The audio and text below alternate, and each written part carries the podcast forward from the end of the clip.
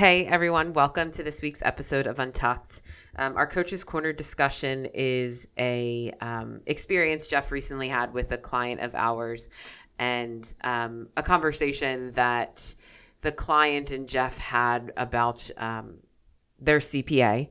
Then we're going to talk about um, what is enough, um, enough for you, enough for me, and and kind of that that broad term and, and what it means um, really financially and otherwise. Um, we're also going to discuss a Twitter poll that we came across that um, asked people what they consider to be rich. Um, and then finally, we are going to wrap up with our top five. Enjoy. The opinions expressed on this podcast are our own and do not reflect the opinions or views of FC Advisory, the Financial Coach Group, or the New Wealth Project. Nothing discussed on this podcast should be interpreted as investment advice.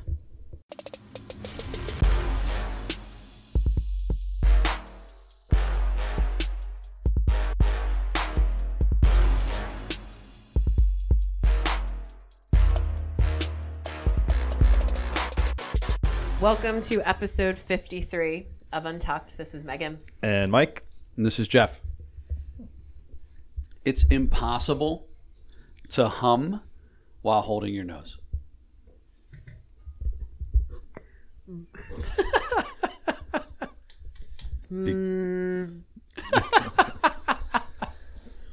Proven.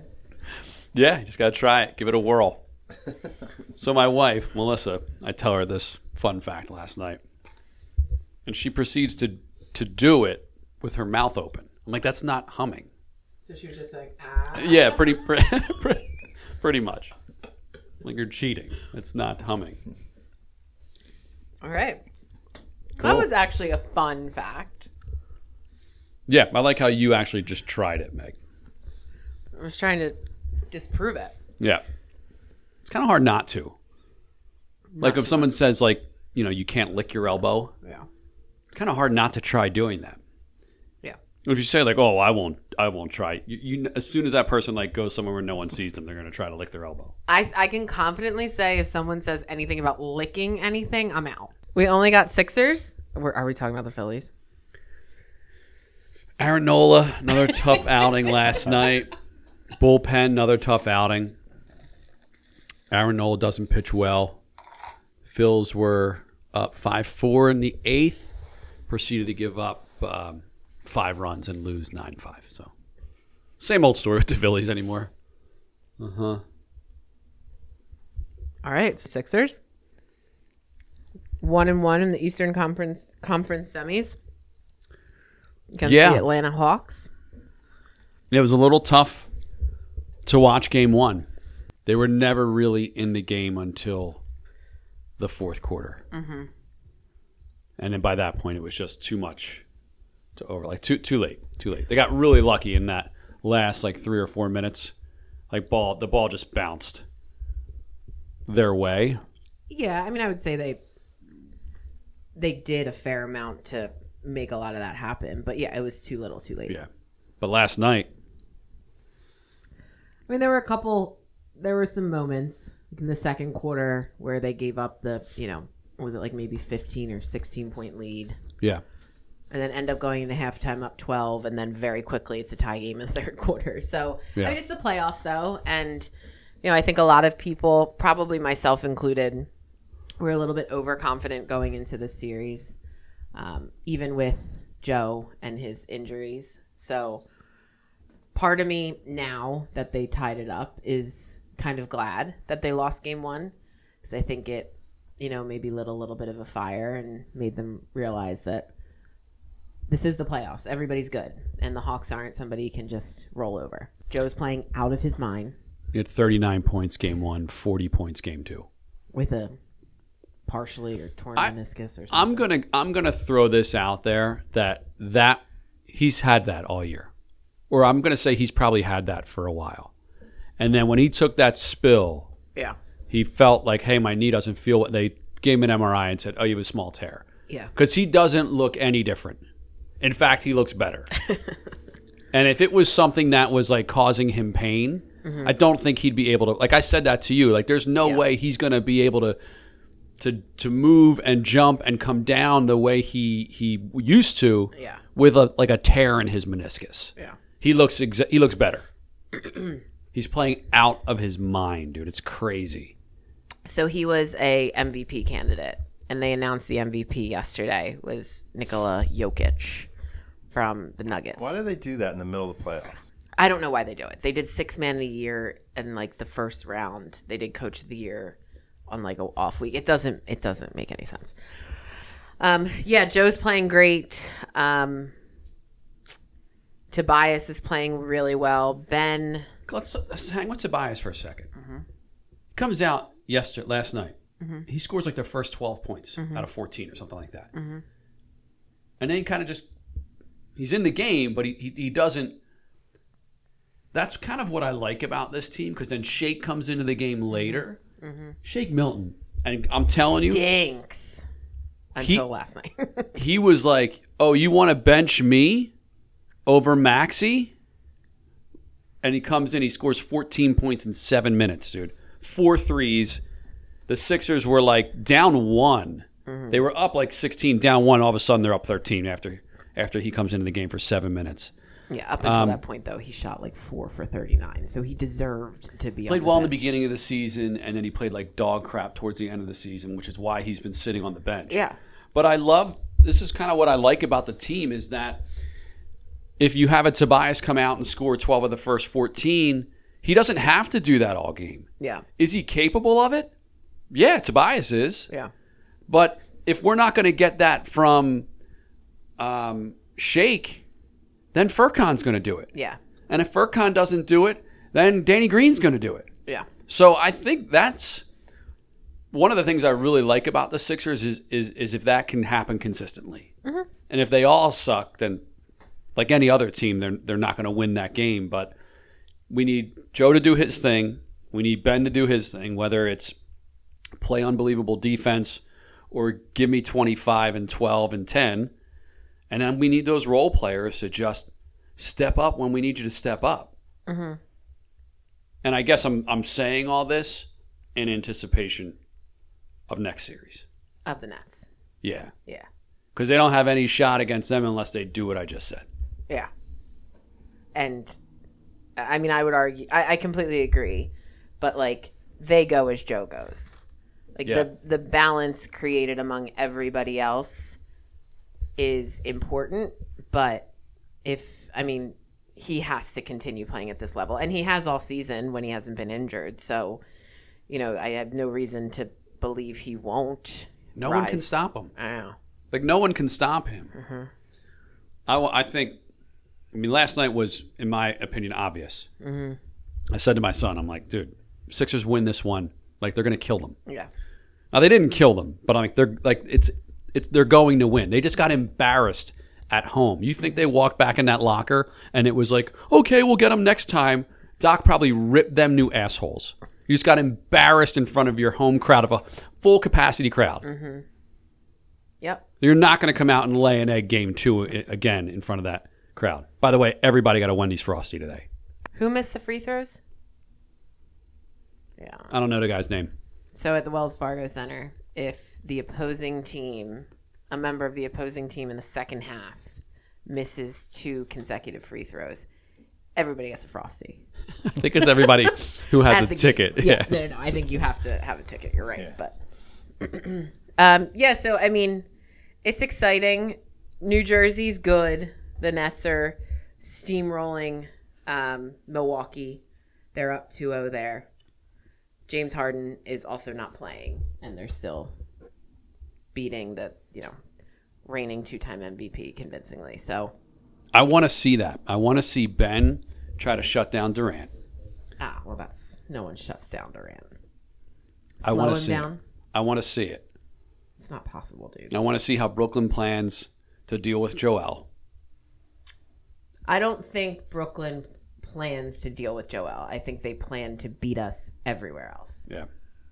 which is probably a pretty effective strategy when you have Kevin Durant, Kyrie Irving, and James Harden. James Harden isn't playing. He's not playing in this series. He tore his hamstring. Is it torn? I think it's a tweak. Is that all it is? A tweak? I don't know. I'm not sure what. I thought his season was done. I thought Oh, that was no, no, no. official. No. Okay, all right, then, then I'm mistaken. I think they've basically said he's he's not going to play in this series. okay, So we'll see I'll Yeah. be watching. if they Conference get finals, through. yeah. Okay.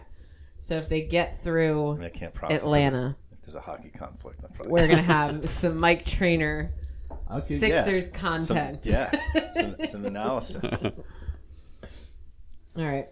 so I met with a client yesterday, and we're going through all the stuff that we had to cover for the day and typical updates. In addition to that, and at the end, she tells me that her um, CPA told her that she could have made more money in blue chip stocks last year than she did with us.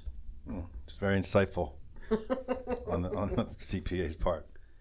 I Like- mean, you like can literally do that every year. Look back and say you could have done better if you'd done this, that, or the other. What's a blue chip stock? Because if blue chip isn't Vanguard mega cap growth, What do you mean? Well, what, what would you consider blue chip? Like Johnson and Johnson and Yeah, like the you know established the Dow, the the old the old Dow. kind of Dow components or some of the S and P 500 big names. that didn't are all in. that didn't lead last year. Hmm? That didn't lead the markets last year. Like large large growth did, right, right, right, which we have a tilt towards in this client's portfolios. right. Why why on earth would this guy think that she could have done better in blue chip stocks? Like his advice was wrong. His commentary was wrong. And he actually had the ability of hindsight. I'm hmm. hot about it, by the way. Like I'm really I'm frustrated with someone from a different profession commenting to our client about what we could have done better for that client the previous year From an investment standpoint. specifically from an investment standpoint, which I'm like wildly bothered by. And maybe I'm wildly bothered by it because it came from a CPA. And that's what happens a lot. CPAs, for some strange reason, feel like they have the knowledge to tell individual investors what they should do, and that advice is better than what their CFP is telling them. Right, with no context whatsoever. Right. It's in a vacuum. It's It'd be at like us return. commenting to the client, "Hey, we could have found more deductions for you last year than your CPA did." You should buy an investment property and deduct it out of like the blue. Like we just tell them that. But isn't that unfortunately just kind of a function of like financial services and the the ambiguity among like the different roles? Like a lot of times I think people assume that their CPA has an awareness of investment management. And I don't know why. I don't know if it's just like a, a common person's thinking is like, oh, they do taxes, so they should understand investing. I know Yeah. it doesn't make sense to us, but I think I, I think a lot of our clients feel that way. Yeah, and I, I it's funny you say that because it surprises me when you hear somebody say, "Oh yeah, I'm gonna go. Uh, I'm gonna go meet with my accountant about like my investments." Right, and and I sit there and I'm like, why would you be talking to your accountant about investing? I mean, I hate to throw all accountants under the bus, but a lot of them do present themselves like they know everything about everything. So yeah, they, they do chime in on like, oh, they're this is what I'm doing with my investments this year, and you, you should do the same.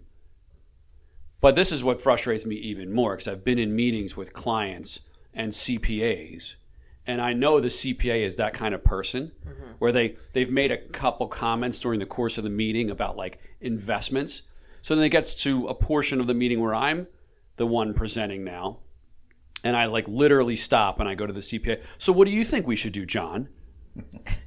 John, you, I mean you you've mentioned AMC, you've mentioned GameStop and large cap uh, or blue chip stocks. So how do you think we should reposition Sally's account? And they go, "Oh, oh, I can't uh I can't give that advice." Like they don't want to be on the hook for it when you put them on the spot and like are going to document it, but they want to like shoot zingers across the bow to your client when you're not there. It bothers the shit out of me. You have to be licensed to give investment advice. They don't want to refute that. No, I Mike and I were arguing about it in his office like a week ago. Like you have to have a license in some way, shape, or form to give investment advice, you have to have a seven, a six, a 65, a CFP. You have to have something. There is a regulator for you. Well, yeah, uh, uh, There is a regulatory body. We don't have to to be paid for. You can give it all the investment advice you want if you're, you know, a, a Sure. dentist. Sure. To be paid. Thank you for clarifying. To be paid for. But I, I am laughing also at the blue chip. Like it's very strange that whoever this CPA was said blue chip stocks would have served you better last year because it's actually, to your point, Jeff, not true. The And I- technology sector would have served you best if you were invested only in tech stocks. Our client could tell that I was like, Getting defensive. I, I wasn't getting that defensive. I was more. It was more like I was laughing, and I was more like, God, this happens all the time. And client, look how wrong the guy is. Yeah. Like, first of all, this client is 68 years old. She's got plenty of money. She probably can't outspend her money. She did 16% last year. Why does she And- need to earn more? And she pulls a lot of income from the account, Right. too. Why does she need to earn more Right. and take on more volatility? Like, what is your. You don't know anything about her position. No, and that's what it gets made in a that those comments are made in a vacuum about one facet of this client's plan that he knows an inkling about, and I mean, I you know I don't want to play this card, but he's an old dude. Because Dude, old white dudes think they know everything about everything. well, and they also think they're entitled to give everybody unsolicited advice. We'll generalize CPAs. We'll generalize old white dudes. Yeah. telling you, man. And the, the two of them are a horrible combination. yeah.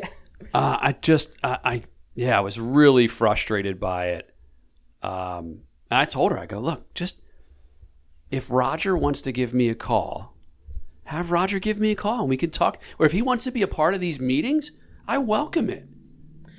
Well, we dealt with another example. Well, it's kind of been ongoing with a client of ours who has um, a lot of capital losses, and they're like in the bank, we'll say, and they've afforded this client like the ultimate flexibility in income planning, in gifting. I mean, we have had to do no capital gains planning because of the losses that they've accumulated through tax loss harvesting over you know the course of our relationship with them. Some through our investments, mm-hmm. some through ones they had before us. Right. And right, exactly. So we've always positioned those losses as an asset, as a really valuable asset. And we have a track record to prove that they have been super valuable. This CPA, every time he engages with our client, he's like, why aren't you using these? Why aren't you just resetting basis for the for the sake of resetting basis? And like it leaves our client feeling more and more confused every time he leaves the accountant's office. It leads to a conversation with us and then a conversation with the accountant. And it is a complete cluster because, and you've had the most recent engagement. I wasn't privy to the conversation. I don't even, I can't even understand where he gets off positioning them the way he does but it leads to just this it's just this like constant conversation that goes in a circle because we can't defend if that's even the right word adequately to our client in explaining how important these are to your plan we can defend it adequately. We have. And then the most recent, the problem is they the client just gets confused because the accountant says you're going you don't want to waste these. Yeah. So the, the the last communication I said I called a meeting with the three of us, client, accountant, and me. I'm like, what am I missing? What is the hurry? Why would we update basis when we have $350,000 of carry forward losses that we're just going to use over the next eight to 10 years? And they'll pay no capital gains tax over the next eight to 10 years. Where if I update the basis in one year, next year they're going to pay capital gains tax. And he's like, oh, well, if they die, they're wasted. Mm-hmm. Who gives a shit? If you didn't use your losses because the money gets stepped up anyway. Right. That was the justification. Yeah, oh yeah. What yeah. What do you Yeah. mean by um, explain updating basis? Resetting. like what, what does that even We have 350,000 of carry forward losses. Yeah. We have over 300,000 in gain in a taxable account. Okay. So just update the basis. Sell positions to realize the gain so that you don't have the And- gain and- anymore. Yeah, yeah, uh, and use the losses to offset Lo- that, and then yeah. just go from there. And then go but then you'd pay capital gains tax when there's earnings now. Right, and if the if and when the market continues to go up, you're going to have capital gains to contend with. 'Cause Yeah. especially if you're if you're gifting, you're drawing income. again that's yeah. that's the part of it to the first example like this is a recommendation made w- knowing nothing about this client's financial plan or the amount of income they draw. Look how frustrated he is. I have no idea. Well, 'cause it's it's it's just um it's interesting. And and I mean I feel like we don't do it. And maybe that's me being naive, naive but like I don't look at a tax return and think oh wow. Look here's they a way to improve it. Or like i don't look at someone's legal documents and say oh you should really be doing this instead of that. Like we stay in our lane. We seek help where needed. And we don't offer unsolicited advice. I don't think so. I do that. I do look at tax returns, not to see if the CPA missed anything, but if I don't understand something, I ask the CPA to educate me. that's different. We look at legal documents and we say, we think you should do this with it because your goal may have changed. Let's get the attorney involved and have them educate us and let us know if we should or not. CPAs don't approach it that way. They give the advice as, if- as if that is the right advice mm-hmm. without asking us.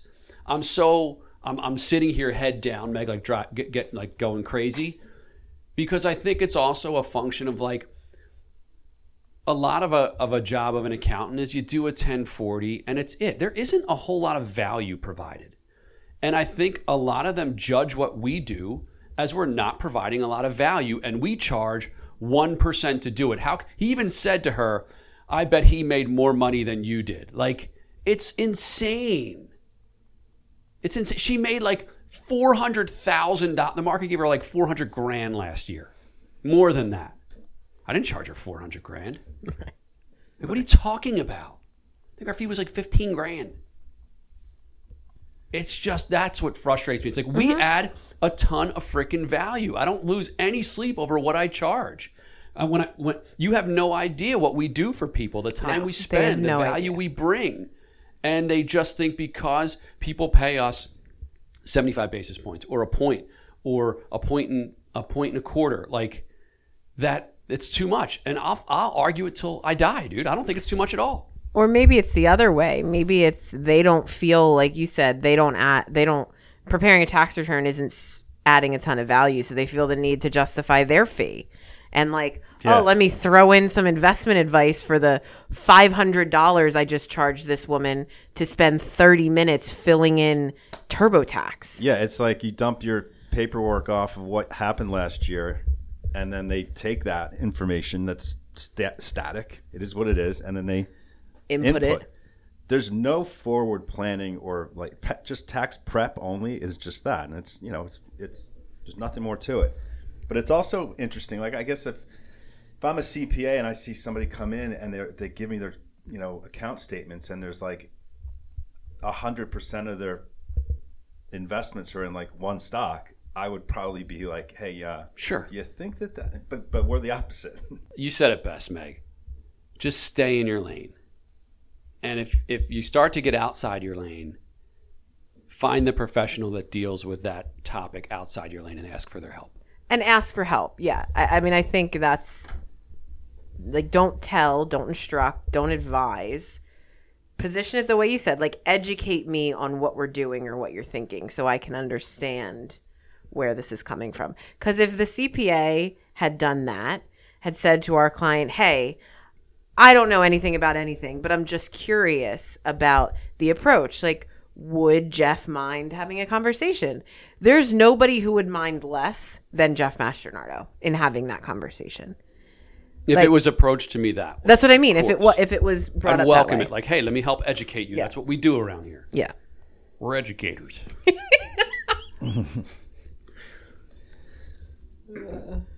We good? Yeah. yeah.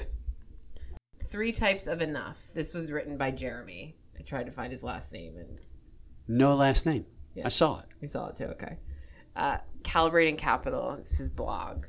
Jeremy's article attempts to define the levels of enough we strive for in our lives. Type 1 is foundational, the essentials, food, shelter, and clothing. Type 2, Jeremy calls the established, enough to meet our type 1 needs, but most of our wants as well. And type 3 is how we feel content or discontent, happy or envious. This level is often why people never feel like they have enough because of worry or comparisons. What do you guys think? I don't like. I don't like Jeremy. Oh. Yeah, I thought his the way he wrote this was pretty pretentious. Really? Yeah, I didn't. I didn't like it at all. Are you talking about specifically like his examples about his like Florida trips and what led to him feeling these certain feelings? Like the yacht and the home and the That was later. The Oh, initial oh, so you felt this early. and almost certainly, if you're reading this, we already have the essential enough. Like people who don't have enough, Wouldn't be essentially reading a finance blog or wouldn't be reading his blog. his blog.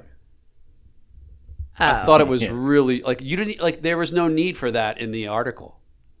So that set the tone for me. It was literally type one, the essentials. Mm-hmm. This is the bare bones of what we actually need for most of us, and certainly if you're reading this, we already have this. Yeah. It was lame. It was. yeah, I guess there- the end almost certainly if you're reading this part of it. it's like- Because oh. for most of us, like we already have this. I think in the essence of what he's trying to describe, we have to assume that the essentials are covered. and most certainly, Right. Okay. poor people don't read my blog. Okay. Like that was just it, it, there was no purpose to it. But he threw it in there. And then he threw in later like how his family has they have everything. we have the established and oh, I flirt with the emotional. Um it was just you can keep Jeremy. I was like, what is this freaking guy's last name? Oh, he didn't even put his last name. Probably so people like you can't find him on the internet. Um, I'll give you my quick take and I'll turn it over to you guys. Um, it had me actually feeling pretty bad at first, like when I first was reading this um, and trying to understand what he said by the word enough, which he said a million times during the during the article. Um, the essential enough, like, do we have enough to pay rent? Do we have enough food in the refrigerator? Do we have enough like to eat? Like that just kind of struck a chord with me. Like, shit, man, there's like people out there, obviously, that that live at that essential level, and I just feel blessed that you know, majority of people I roll with don't have to worry about that. They know there's roof over their head, and they know there's food on the table. So that was that was my my first gut reaction. Um, I think the concept is kind of kind of interesting. That a lot of us kind of sit around this established. We have enough to live the lifestyle we want to live, but then we get teased by the emotional enough when we see our friend that has a nicer car and oh, I want to go get that. But then bringing myself back down to reality to just stay in my established zone. Um, I don't feel like I struggle with that much in my life, so. But I- I, I think that's probably a real struggle for a lot of people. It is, and I mean, I know a lot of them are like that. Yeah.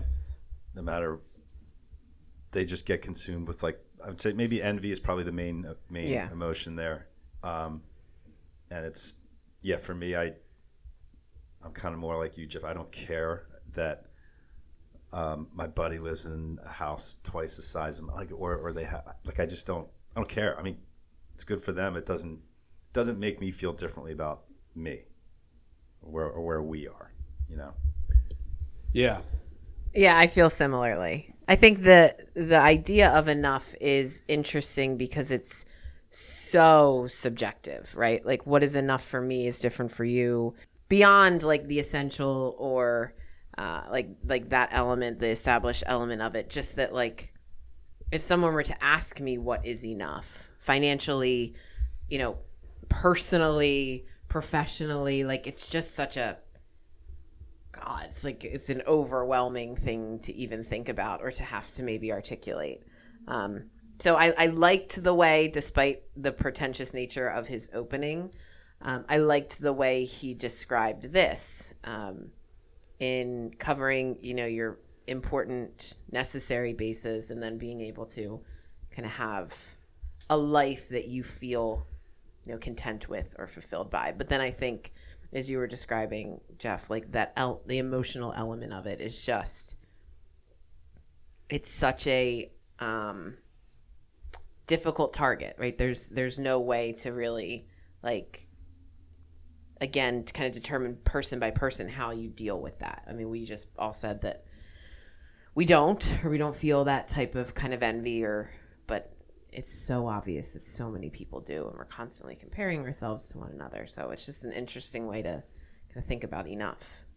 Yeah, and he mentioned in the article how it's seeing someone in a social media. It's made that emotional enough, that much more drastic today Yes. because of that. digital neighbors. Yeah, I, I um, I don't know. I guess I've always kind of felt during the course of my life, and as our lifestyle has gotten better over time, I feel like I've kind of gotten to a point where I don't really care if my lifestyle changes much from where it is now.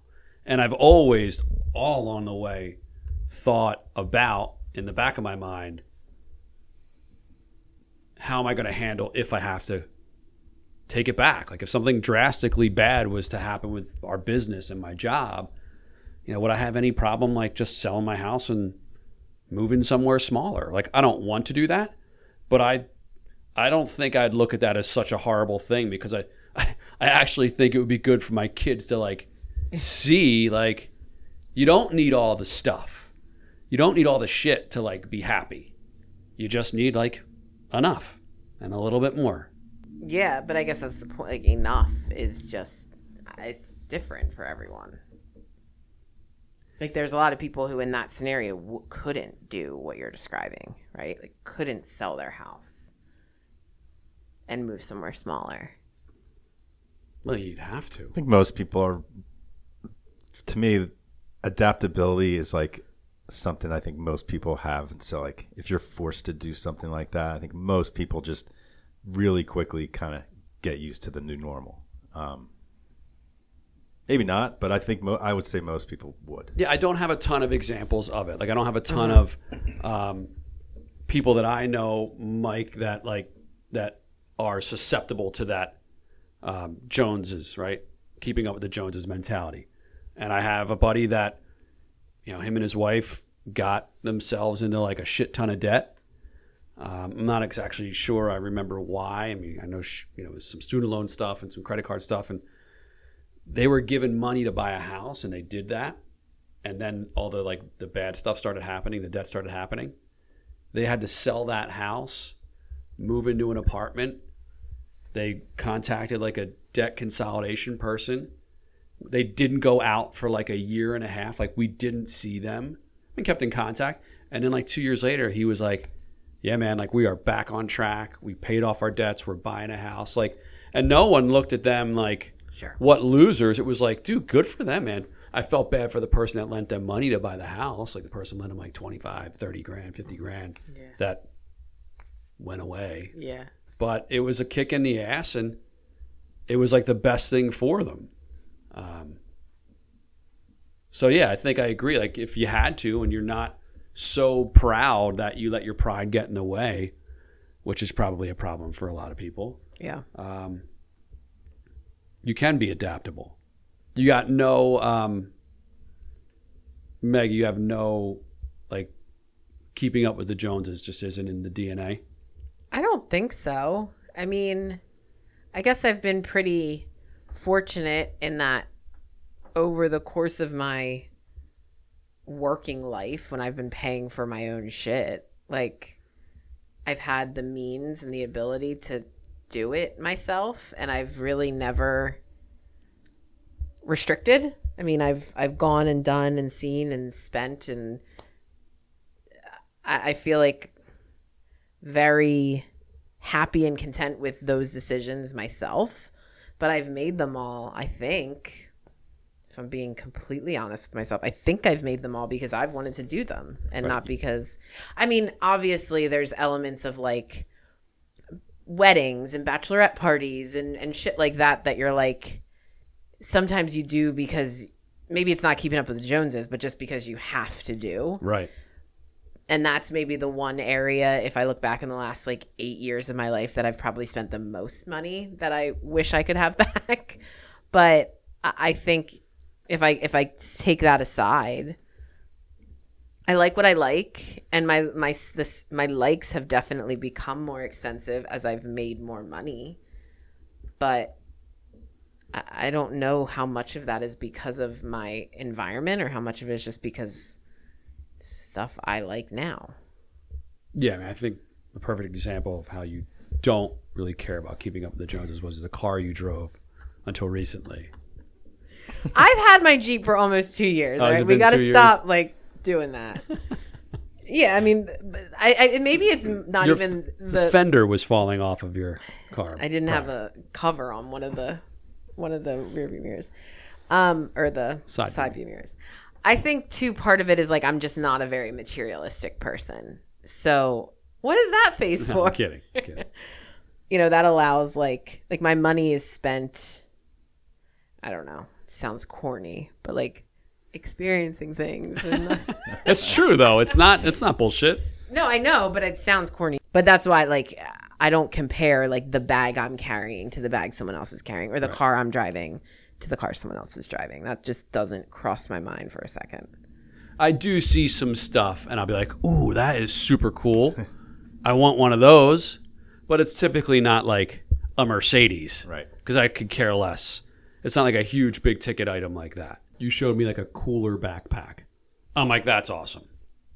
oh Like well, that's that was super cool. awesome. Like Yeah. O showed me like a chair, like a lawn chair that you go watch soccer games in that had like shocks on the back and it rocks. I was like, oh, I gotta get one of them. it's like sixty five bucks. Uh, what do we want to do next? What does rich mean to you? This was written by Kris Abdelmessih. His blog, Party at Moontower. Kris did a Twitter poll to gauge what amount of money people considered rich and whether there was a relationship between a person's net worth and what they considered to be rich. Did you guys take the survey? I did not. No. Yeah, me either. I didn't need the survey to tell me what I what I think. What do you think's rich? Um, well, obviously, there's like there's a quantifiable a quantifiable number. Yeah. which I don't really believe. I think if you if you were to be considered rich today by like a social standpoint, it's like 10 million bucks. Like that would be like rich. but that's completely like not how I feel, obviously. Right, and he picked on those people. He's like, many people sent me their definitions of being rich, incorporating age expenses, what makes them happy, where they live, and so on. I wasn't looking for thoughtful responses. Right. I was looking for gut impression. Right, like because there's everyone like uh, my kids' friends can come over and be like, "Oh my God, you're rich," but like I wouldn't consider us rich. Right. But I'm sure we're considered rich to other people, just like I consider other people. Like there's always someone always has more money. Someone always has more money than you. Yes. There's always people out there that have more money than you, then live more comfortably than you. So it's very subjective to the person you're asking. But I think I would agree that, or I think maybe everybody would agree that, or not everybody, but 10 million is you're wealthy from a from a from a dollars and cents standpoint. You're wealthy. You can at in the in the area I grew up in the area I live now, if you had 10 million bucks in the bank, you can probably live however you want to live in this area. You can go to the shore as long as you want. You can go out as many times as you want. You can buy whatever you want around here and live a pretty comfortable lifestyle. Like unbudgeted for the rest of your life. Yeah, so the, I guess, uh, results of this 400 person, res- or the survey that at, as of the time we're doing this, 400 people responded to. um, was that I just had was it five million?